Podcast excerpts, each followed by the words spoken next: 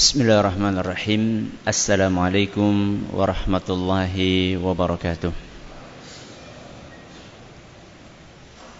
الحمد لله وكفى والصلاة والسلام على رسوله المصطفى وعلى آله وصحبه ومن اقتفى أما بعد Kita panjatkan puji dan syukur kehadirat Allah Tabaraka wa Taala.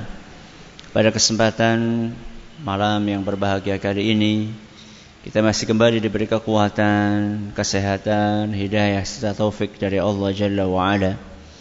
Sehingga kita bisa kembali menghadiri pengajian rutin malam Sabtu di Masjid Jenderal Sudirman Purwokerto ini.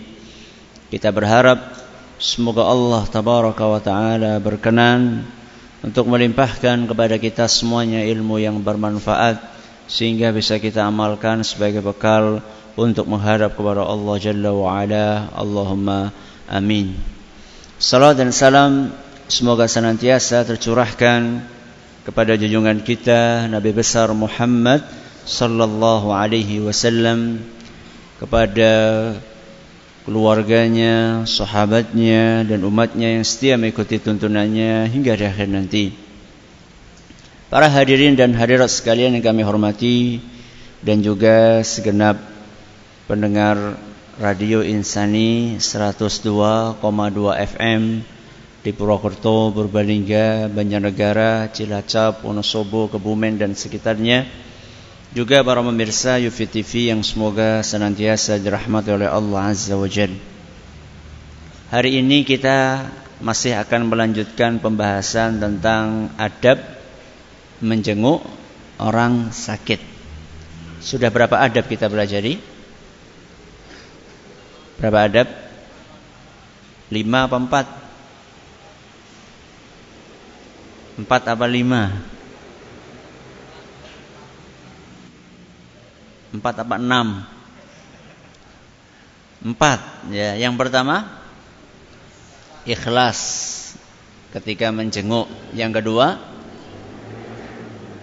mencari waktu yang tepat saat menjenguk. Yang ketiga mempersingkat waktu menjenguk. Yang keempat mendoakan orang yang sakit. Ini sudah kita sampaikan kemarin beberapa contoh doa. Kita bawakan berapa contoh kemarin? Ada tiga jenis doa dari yang pendek, yang sedang, yang agak panjang. Hari ini kita akan memasuki adab yang kelima.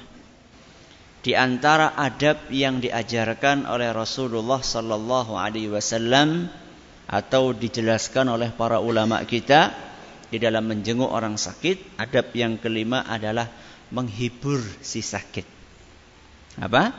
Menghibur si sakit.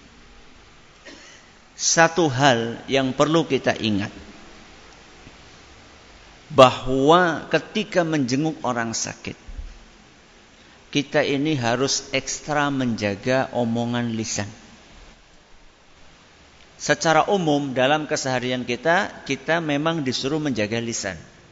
Bahkan Rasulullah SAW mengatakan, Man kana yu'minu billahi wal yawmil akhir.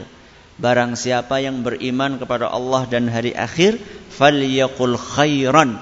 Hendaklah dia bicara yang baik. Kalau enggak bisa apa? Auliyasmut. Kalau enggak bisa maka diam. Jadi dalam keseharian kita, entah ketika kita sedang besuk orang sakit atau tidak, di kantor, di masjid, di pasar, di rumah, di sawah, pagi, siang, malam, sore, kemarin, sekarang, besok, lusa, sampai menjelang wafat, kita disuruh berkata baik. Akan tetapi, Ketika kita membesuk orang sakit, kita harus lebih hati-hati lagi di dalam menjaga kata-kata kita. Kenapa kira-kira? Karena saat itu malaikat mengamini ucapan kita. Malaikat mengamini ucapan kita. Rasulullah sallallahu alaihi wasallam bersabda, Dalam sebuah hadis yang diriwayatkan oleh Imam Muslim, kata beliau sallallahu alaihi wasallam, "Idza hadartumul marid awil mayyit" Kalau kalian membesuk orang sakit atau takziah orang meninggal. Kalau kalian sedang membesuk orang sakit atau takziah orang yang meninggal, faqulu khairan hendaklah kalian berkata dengan kata-kata yang baik. Hati-hati dari obrolan ketika sedang membesuk orang sakit atau mengantar jenazah. Nun sewu.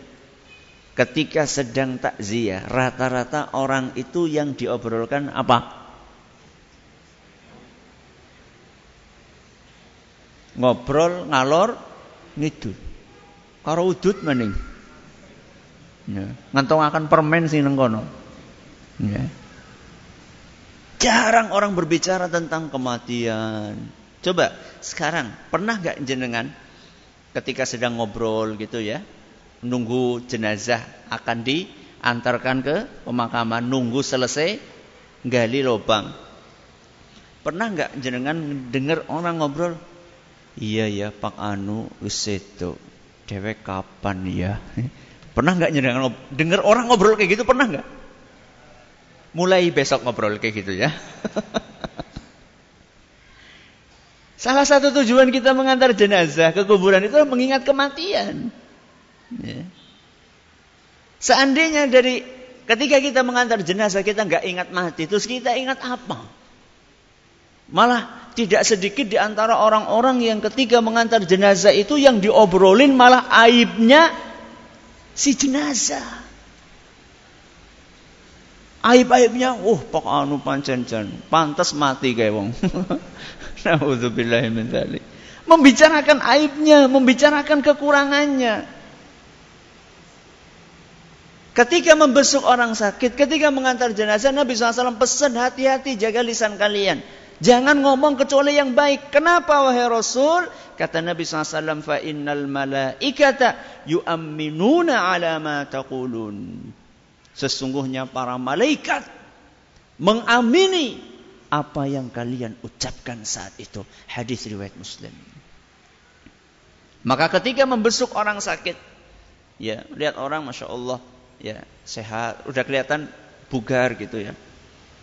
Hati-hati ya mas ya, Wingi tanggaku ketone bugar malah baru gue mati pas. Malaikat amin. Ngesuk mati temenan. Hati-hati. Ya. Jadi karena landasan hadis inilah maka ketika kita menjenguk orang sakit kita harus menjaga lisan kita. Yang keluar dari lisan kita adalah kata-kata yang bisa menghibur orang tersebut. Hiburannya bagaimana Ustaz? Hiburannya antara lain ya cara menghibur orang sakit antara lain bawakan hadis-hadis Nabi SAW yang menyebutkan keistimewaan yang dimiliki oleh orang yang sakit. Jadi ternyata orang-orang yang sakit itu manusia-manusia istimewa. Ya. Dalam banyak hadis Rasulullah SAW menjelaskan keistimewaannya orang yang sakit. Bawakan kepada mereka. Supaya orang tersebut terhibur, tidak minder. Ya. Karena sudah sakit, minder, psikolog, pras apa, kondisi psikologisnya, kondisi kejiwaannya tambah turun, tambah parah sakitnya. Apa keistimewaan yang dimiliki oleh orang sakit? Rasulullah SAW menjelaskan. Kata Nabi Wasallam, "Man yuridillahu bihi khairan." Barang siapa yang Allah inginkan kebaikan untuk orang tersebut. Alias kalau Allah ingin hambanya baik, apa pertandanya? Jadi kita tahu Allah itu ingin kita baik dari mana? Indikasinya dari mana? Kita kan nggak tahu Allah, apa kita nunggu oh, ya Allah eh, berilah saya petunjuk saya ini baiknya gimana? Kita nggak tahu Allah mungkin kita nggak pernah mendengarkan Allah, oh kamu baiknya gini, gini, gini, gini. Langsung ngomong. Nggak pernah.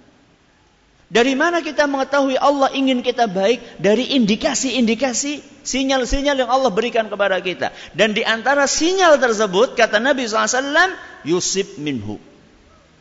Barang siapa yang Allah inginkan kebaikan buat orang tersebut, maka Allah akan uji dia dengan musibah-musibah. Hadis riwayat Bukhari. Jadi musibah itu pertanda Allah menginginkan kebaikan buat kita.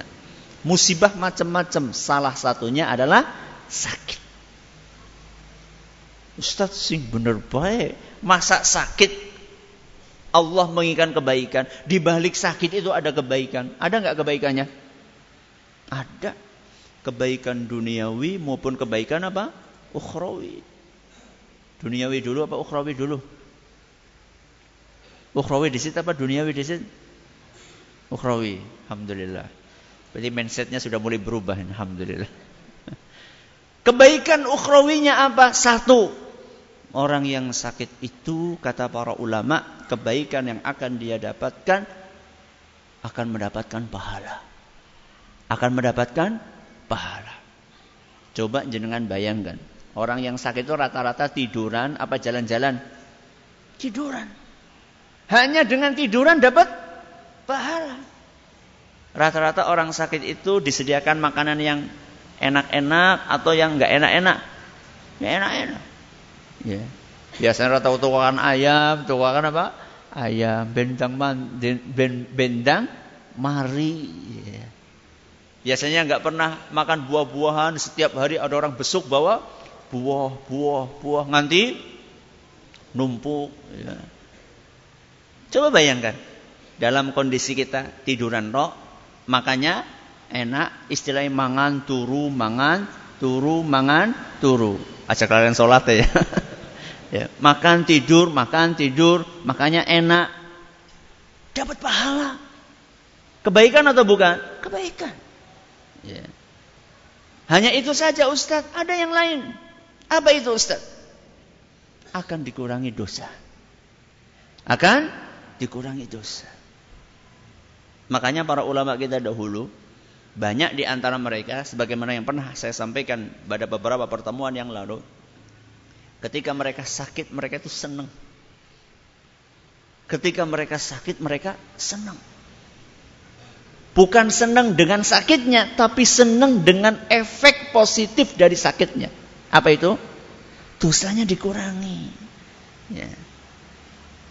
Rasulullah SAW dalam hadis lain yang diriwayatkan oleh Imam Bukhari dan Muslim. Beliau SAW bersabda, "Ma yusibul muslima min nasabin wala wasabin wala hammin wala hazanin wala adha wala gham." Kata Nabi sallallahu alaihi wasallam, setiap muslim yang ditimpa dengan rasa lelah, rasa sakit, kesedihan, kekhawatiran, gangguan, kesusahan yang sangat. Setiap muslim yang menderita itu hatta syaukata yushakuha bahkan sampai pun penderitaannya itu bentuknya adalah tertusuk sebuah duri. Ketusuk apa? Ri. Ibu-ibu lagi motongin apa? Mawar. Cus kena. Bapak-bapak lagi ngapain? Masa bapak-bapak motongi mawar? Oh bapak-bapak kena duri kapan itu? Oh ngemet salak. Iya betul. Lagi ngemet salak. Lagi ngarit. Eh sih ngarit. ya, lagi ngarit kena duri. Kata Nabi SAW, setiap muslim yang menderita dengan penderitaan apa pun, sekalipun itu tertusuk duri, kata Nabi SAW, illa kafarallahu biha min khatayah, melainkan pasti dengan musibah tersebut, dengan penderitaan tadi, Allah akan menghapuskan sebagian dari dosa-dosanya. Hanya dengan tertusuk duri, dosa dikurangi. Gak ada ajaran kayak gitu kecuali dalam agama Islam. Makanya para ulama kita senang mereka ketika ditimpa dengan musibah, dengan sakit, kata mereka lebih ringan dikurangi dosa-dosa di dunia daripada Dosa-dosa di akhirat. Makanya kemarin pada saat itu saya sampaikan bahwa dikurangi dosa dengan sakit itu jauh lebih ringan dibandingkan dikurangi dosa dengan neraka di hari kiamat. Dosa itu harus dibersihkan. Dosa itu harus dibersihkan tidak bisa tidak. Tidak ada tawar-menawar. Tinggal jenengan milih mau dibersihkan di dunia apa dibersihkan di akhirat. Kalau dibersihkan di dunia macam-macam. Saya pernah menyampaikan pengajian judulnya pelebur dosa. Pelebur dosa. Jangan cari saja di internet ada. Ya. Saya pernah menyampaikan di situ beberapa amalan pelebur dosa yang saya sebutkan salah satunya musibah. Musibah itu akan menggugurkan dosa. Kalau kita bandingkan antara beratnya sakit di dunia dengan beratnya siksaan di neraka, Gak ada apa-apanya. Di dunia paling sakit berapa tahun? Berapa tahun? Ya misalnya ada orang katakanlah sakit seumur hidup padane ya. Berarti kan 60 tahun, 70 tahun. Setelah itu setelah itu rampung. Ya. Setelah itu selesai. Tapi itulah pembersihan di dunia 60 tahun, 70 tahun. Semoga kita pun dikasih keselamatan, kesehatan oleh Allah Subhanahu wa taala. Tapi pembersihan dosa di akhirat. Berapa tahun? Kalau satu hari sama dengan seribu tahun. Satu hari dibersihkan dosanya di akhirat alias di neraka sama dengan seribu tahun. Apa ada bandingannya antara 70 tahun dengan berapa? Seribu tahun. Padahal kita sakitnya 70 tahun apa enggak? Enggak kan? Paling kita sakit berapa? Seminggu, rong minggu, telung minggu. Ya. Jarang lah insya Allah. Sakit sampai 70 tahun itu jarang. Paling sakit pol-polnya ya setahun, dua tahun. Dan biasanya nun sewu orang-orang yang sudah sepuh-sepuh ya. Udah sakit-sakitan, kur gari, ngenteni. Terus gari perak, pacule.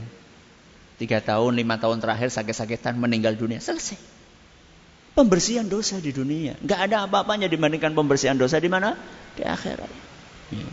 Apalagi Ustadz keuntungan ukhrawinya. Tadi mendapatkan pahala, dihapuskan dosa. Ada keuntungan ukhrawi yang lainnya, diangkat derajatnya di surga. Diangkat derajatnya, derajatnya di surga. Ada sebagian orang disebutkan dalam hadis saya lupa sekarang redaksinya ada sebagian orang yang oleh Allah Subhanahu wa taala diangkat derajatnya di surga bukan dengan amal soleh yang banyak yang dia kerjakan bukan dengan ibadah-ibadah berat yang dia lakukan bukan. Akan tetapi dengan musibah-musibah yang senantiasa menimpa dia.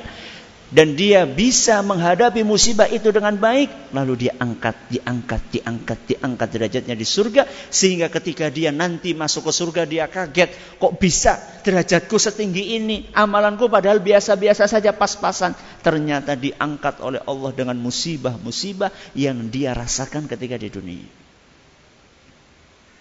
istimewa atau tidak orang sakit istimewa itu baru keuntungan di mana? Keuntungan yang sifatnya ukhrawi. Akan tetapi, sebelum saya bicara tentang keuntungan duniawi, keuntungan ukhrawi tersebut tidak akan didapatkan oleh orang yang sakit kecuali satu syaratnya. Apa itu?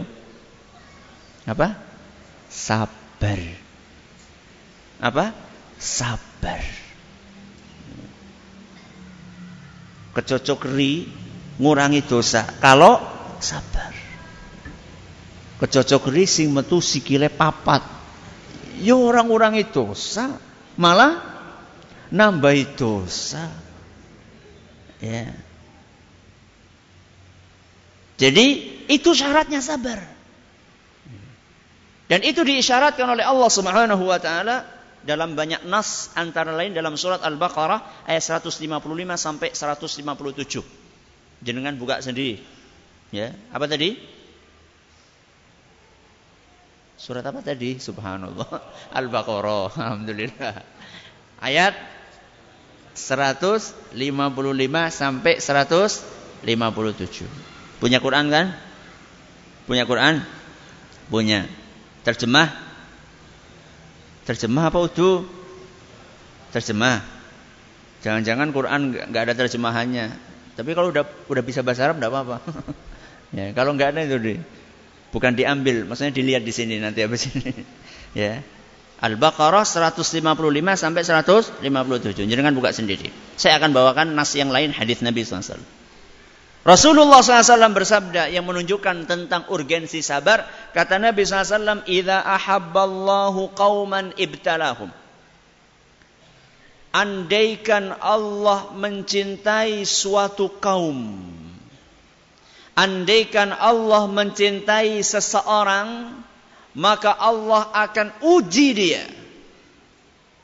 Allah akan timpakan kepada dia berbagai macam ujian. Jadi kalau jenengan diuji, diuji, diuji, yakin itu tanda Allah itu sayang. Allah itu sayang. Ketika sayang maka Allah memberikan ujian. Menurut jenengan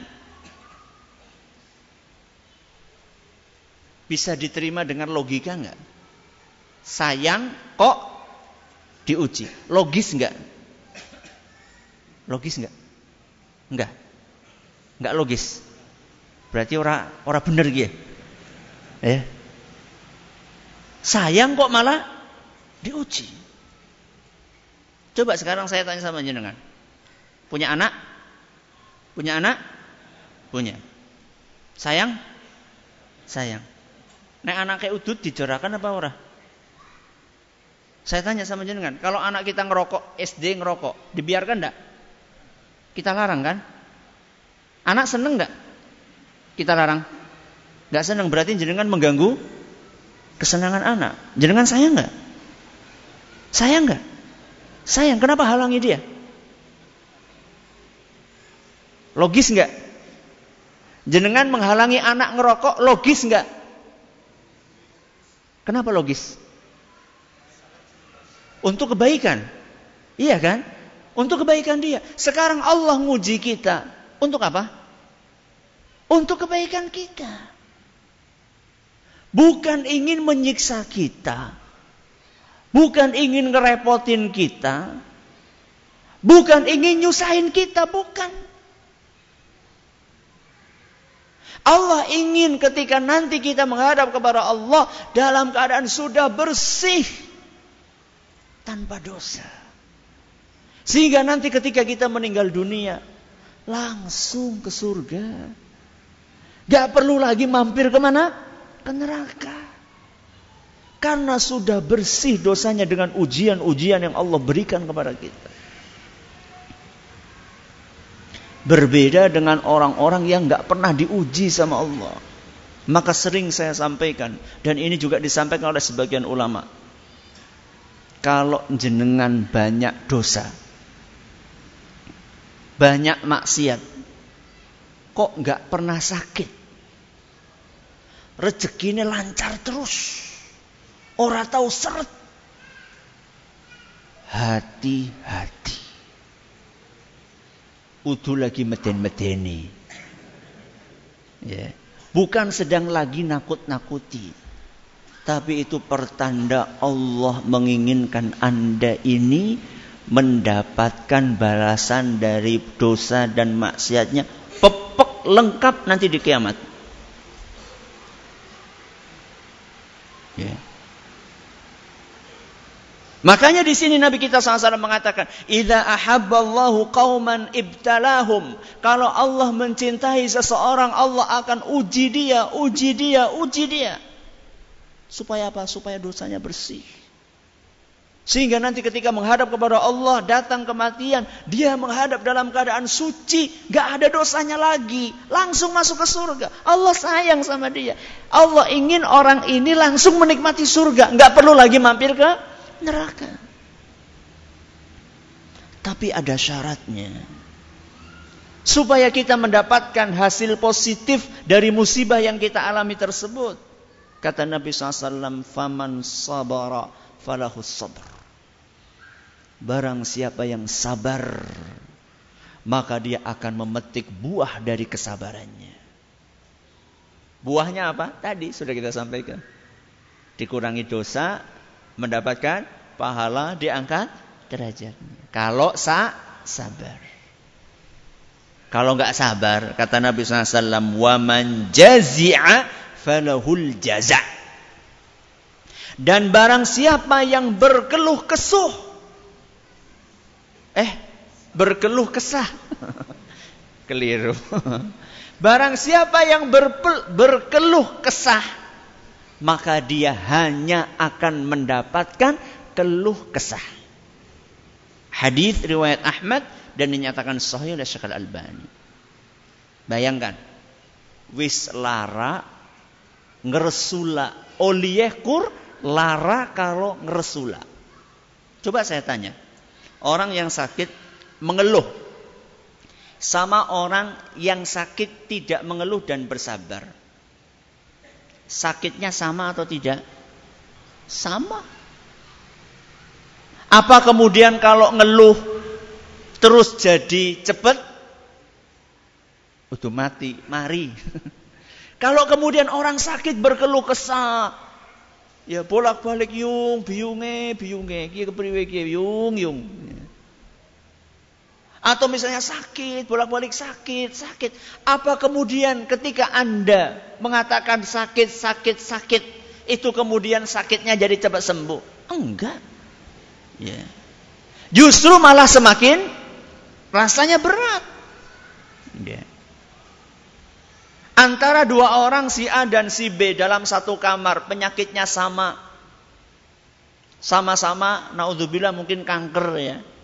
Yang satunya hari-harinya subhanallah, alhamdulillah, astagfirullah, astagfirullah. Allahumma rabban nas, mudhibal bas. Apa? Apa wingi dongane masa sekalian maning subhanallah. Allahumma rabban nas, adhibil bas. Ishfi wa anta syafi. La shifa illa shifa'uk shifaan la yughadiru sakoman. Isinya cuma itu hariannya. Yang satunya di sampingnya, aduh, nek orang aduh lara, nek orang lara bengel. Itu saja yang dikeluarkan. Penyakitnya sama. Yeah.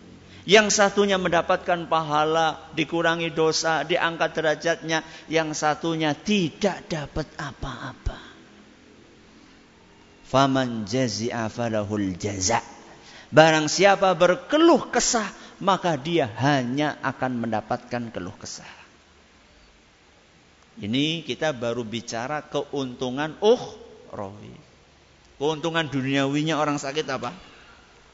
Apa keuntungan duniawi? Orang sakit untungnya apa coba duniawi? Apa? Dapat kiriman, masya Allah. Masya Allah, ini pernah sakit ini. Iya betul, itu salah satunya. Ya, salah satunya. Tapi ada satu hal yang kadang-kadang kita lupakan keuntungan orang sakit. Apa kira-kira?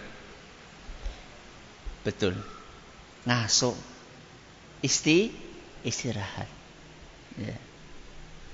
Kalau kita nggak dikasih sakit, sering kita ini kalau kerja lupa, lupa, lupa daratan. Nah, lupa darat. Lupa waktu. Ya. Berangkat sebelum matahari terbit, pulang setelah matahari terbenam. Di rumah cuma ganti baju sama tidur. Ya. Jadi nggak pernah ketemu sama anak. Anak belum bangun dia sudah berangkat. Dia pulang anak sudah tidur. Setiap hari. Itu pun masih ngelembur. Subhanallah. Itu bukan ngelembur itu. Itu hariannya masih pengen ngelembur maning. Ya. Akhirnya dia lupa dengan haknya tubuh. Padahal Nabi SAW mengingatkan wa inna li jasadika alaika haqqa. Ingat, tubuhmu itu punya hak. Tubuh kita ini punya hak. Dan hak ini sering kita abaikan. Karena mengabaikan hak, akhirnya tubuh bermasalah. Allah kasihan kepada kita. Ini tubuh supaya tidak bermasalah, dipaksa supaya istirahat. Caranya sakit. Ya. Dan banyak orang ketika sakit itu merenung gitu ya, mengoreksi pola pola hidupnya. Seperti yang pernah saya ceritakan beberapa tahun yang lalu saya sakit. Ketika sakit itu banyak merenung akhirnya. Ya. Selain baca buku-buku ya apalah yang bisa dibaca ketika orang sakit, saya juga mulai lihat buku-buku kesehatan. Oh, yang aneh pola hidupnya selama ini ki mangan ya asal mangan jame ora teratur ya kadang-kadang makan pagi jam 10 ya makan siang menjelang asar. Enggak teratur. Ya. Diundang sana diundang sini enggak peduli kondisi tubuh. Capek us berangkat saja. Akhirnya lama berpikir iya iya. Perlu disetting ulang ini pola hidupnya. Perlu suatu saat tegas. Kalau memang sudah nggak bisa, katakan tidak bisa. Kalau kemarin kan mungkin, aduh kasihan di sana sudah ngundang, sudah nunggu. Sekarang nun sewu saya nggak bisa. Berani untuk mengatakan seperti itu. Merenung, oh makanya lebih berusaha memperbanyak yang sehat-sehat, yang nggak sehat-sehat dikurangi.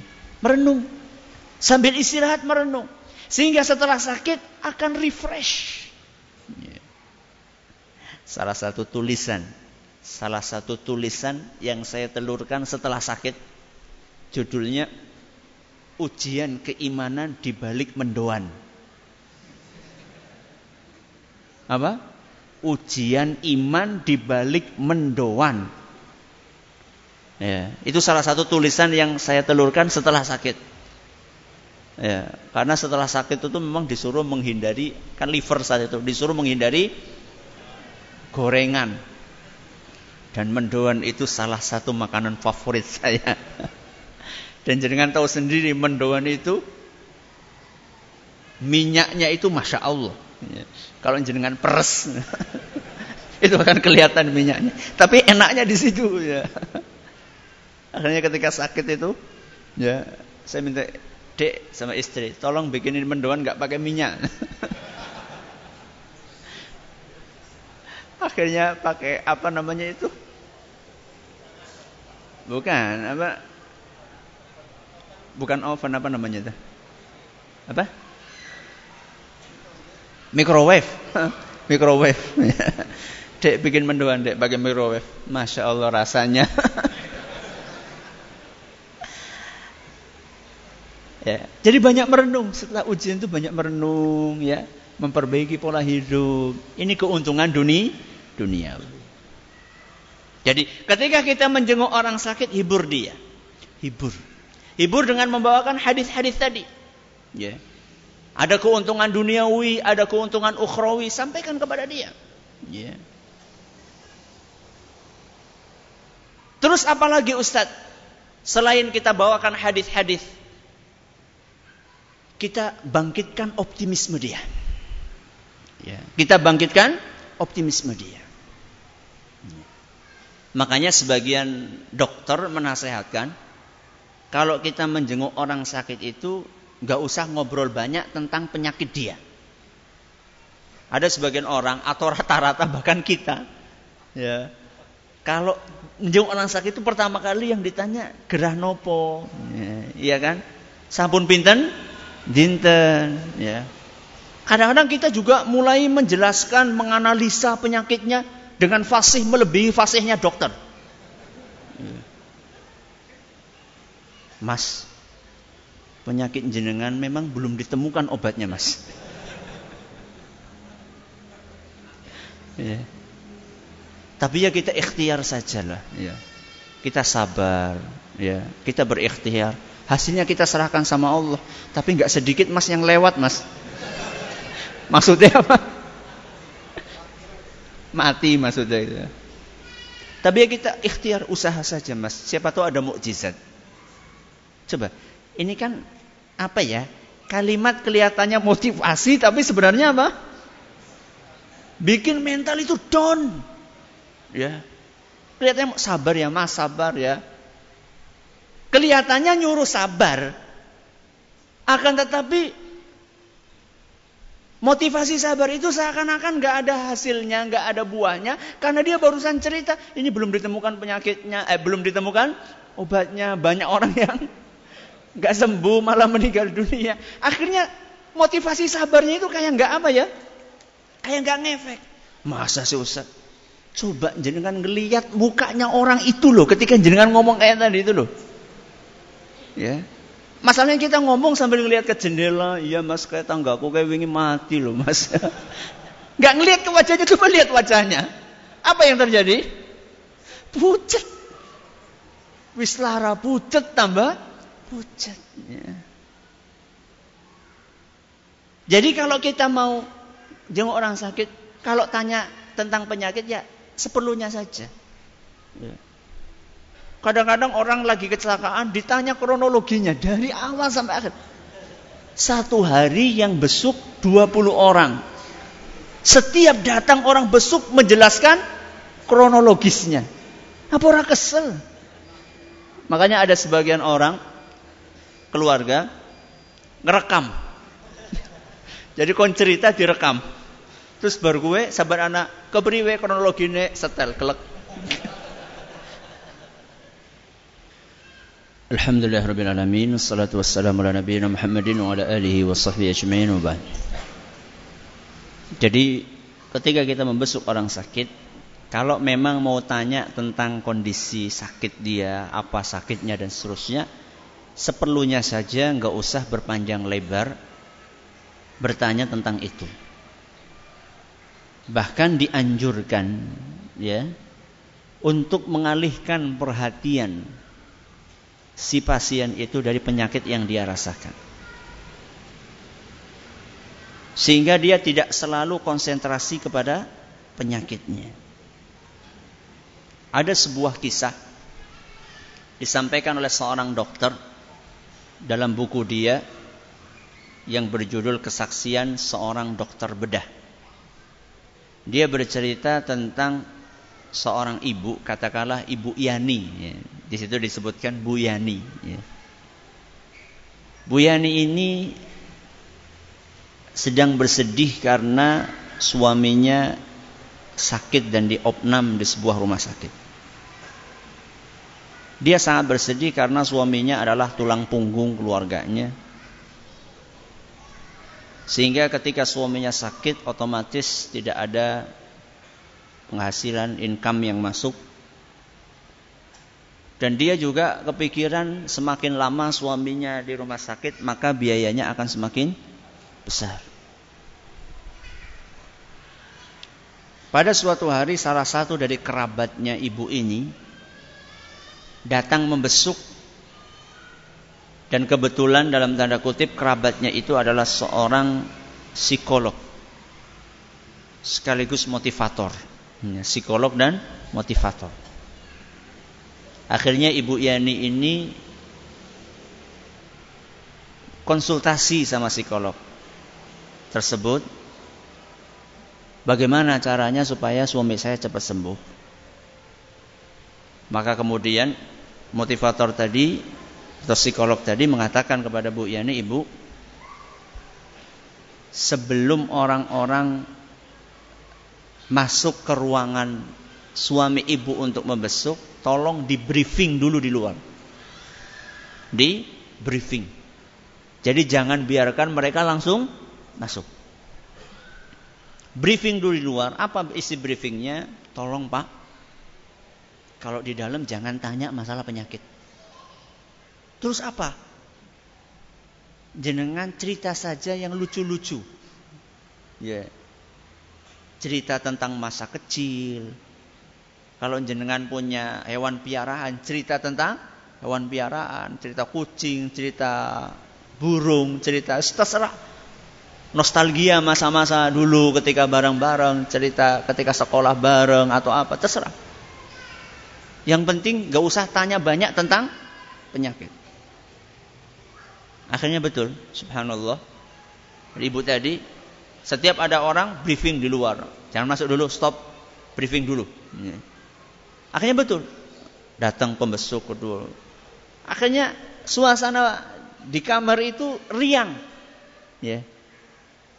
Si pasien tadi, bapak-bapak tadi yang nggak pernah senyum, dia ketawa, bahkan sampai ketawa. Bukan hanya senyum, tapi ketawa, seneng gitu, bahagia. Apa hasilnya? Subhanallah, luar biasa. Dokter memprediksi ini orang bakalan dirawat dua minggu, dua pekan. Belum sampai satu pekan sudah bisa pulang. Belum sampai satu pekan sudah bisa pulang. Kenapa? Karena dia semangat. Yeah. Dia ini pengen cepat sembuh. Yeah. Sehingga dia menjalani setiap apa yang diadviskan oleh dokter dengan penuh semangat, rasa riang dan bahagia. Yeah. Dia merasa bukan seperti orang sakit, tapi seperti orang yang siap sembuh. Bedanya apa? Sama nggak? Kelihatannya sama kan? Dia sedang sakit sama orang sakit sama orang yang siap sembuh. Orang siap sembuh itu sakit nggak? Sakit nggak? Ya sakit lah, namanya juga siap sembuh berarti kan belum sembuh. Akan tetapi dari kalimat itu dia, oh besok sembuh, sembuh, sembuh. Akhirnya subhanallah sembuh. Makanya inilah salah satu kekuatan motivasi. Ya. Makanya kalau jenguk orang sakit, ya Walaupun separah apa pun, insya Allah nggak apa-apa. Makanya dari kemarin kan, doanya apa yang paling pendek? La baksa. Apa la baksa? Nggak apa-apa insya Allah. Ya. Kisukule sikile tugel ora apa-apa kepriwe.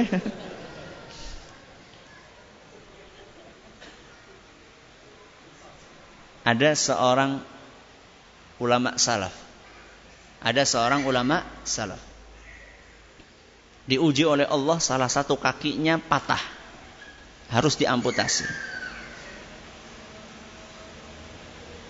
Apa kata dia? Ketika dokternya menyampaikan non sewu pak, ini pakai bahasa Jawa ya. ya, ini keputusannya kaki harus diamputasi. Apa jawabannya? Alhamdulillah. Alhamdulillah yang diambil cuma satu, masih ada sisa tiga kata dia. Apa tiga itu?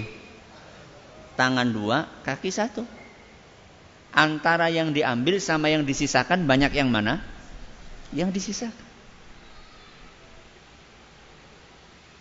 Ada seorang ulama juga, entah orangnya sama atau yang lain, dikabari, anak kamu meninggal yang sangat dia cintai meninggal dunia. Setelah innalillahi wa ilaihi rajiun ya sudah. Alhamdulillah. Yang diambil sama Allah lebih sedikit dibandingkan yang disisakan sama Allah. Saya punya anak sepuluh yang meninggal cuma satu. Masih ada sembilan. Andaikan kita itu berpikirnya seperti itu. Kira-kira hidup ini nyaman enggak? Nyaman. Masalahnya kita ini yang dipikirin, yang diambil. Lupa yang disisakan sama Allah. Punya anak sepuluh diambil satu, yang dipikirin satu terus sing sanga lupa. Ya. Karena lupa akhirnya diambil juga sama Allah. Nauzubillah min Ya. Inilah pola pikir yang insya Allah akan membantu kita lebih ringan, enjoy, bahagia menghadapi musibah. Jadi adab yang kelima apa? Menghibur. Jadi tadi saya ini lagi e, memotivasi atau mengajari kita semuanya untuk menghibur orang yang sakit. Gak tahu kalau jenengan terhibur. Ya, yang penting jenengan terhibur terserah. Yang penting nanti ini kita lagi belajar menghibur orang lain tapi nggak apa-apa. Kalau kita nggak bisa menghibur diri sendiri, bagaimana mau menghibur orang lain? Ya. Jadi sekarang jenengan sudah sudah punya amunisi, ya, amunisi cara menghibur orang sakit. Ya. Kalau jenengan yang sakit ya sudah jenengan hibur diri sendiri.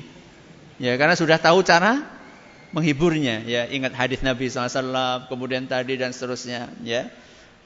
Kalau yang saya sakit gimana Ustaz? Orang tanya penyakit ini, cerita tentang ini dan itu. Yang jenengan yang hibur dia. malah sing sing lara sing ngibur orang yang besuk ya. Dia tanya, oh, ada orang sakit gini, udah lah, enggak apa-apa, insya Allah cepat sembuh. Ya, masya Allah malah menghibur orang yang besuk. Ya, itu bagus itu. Ya.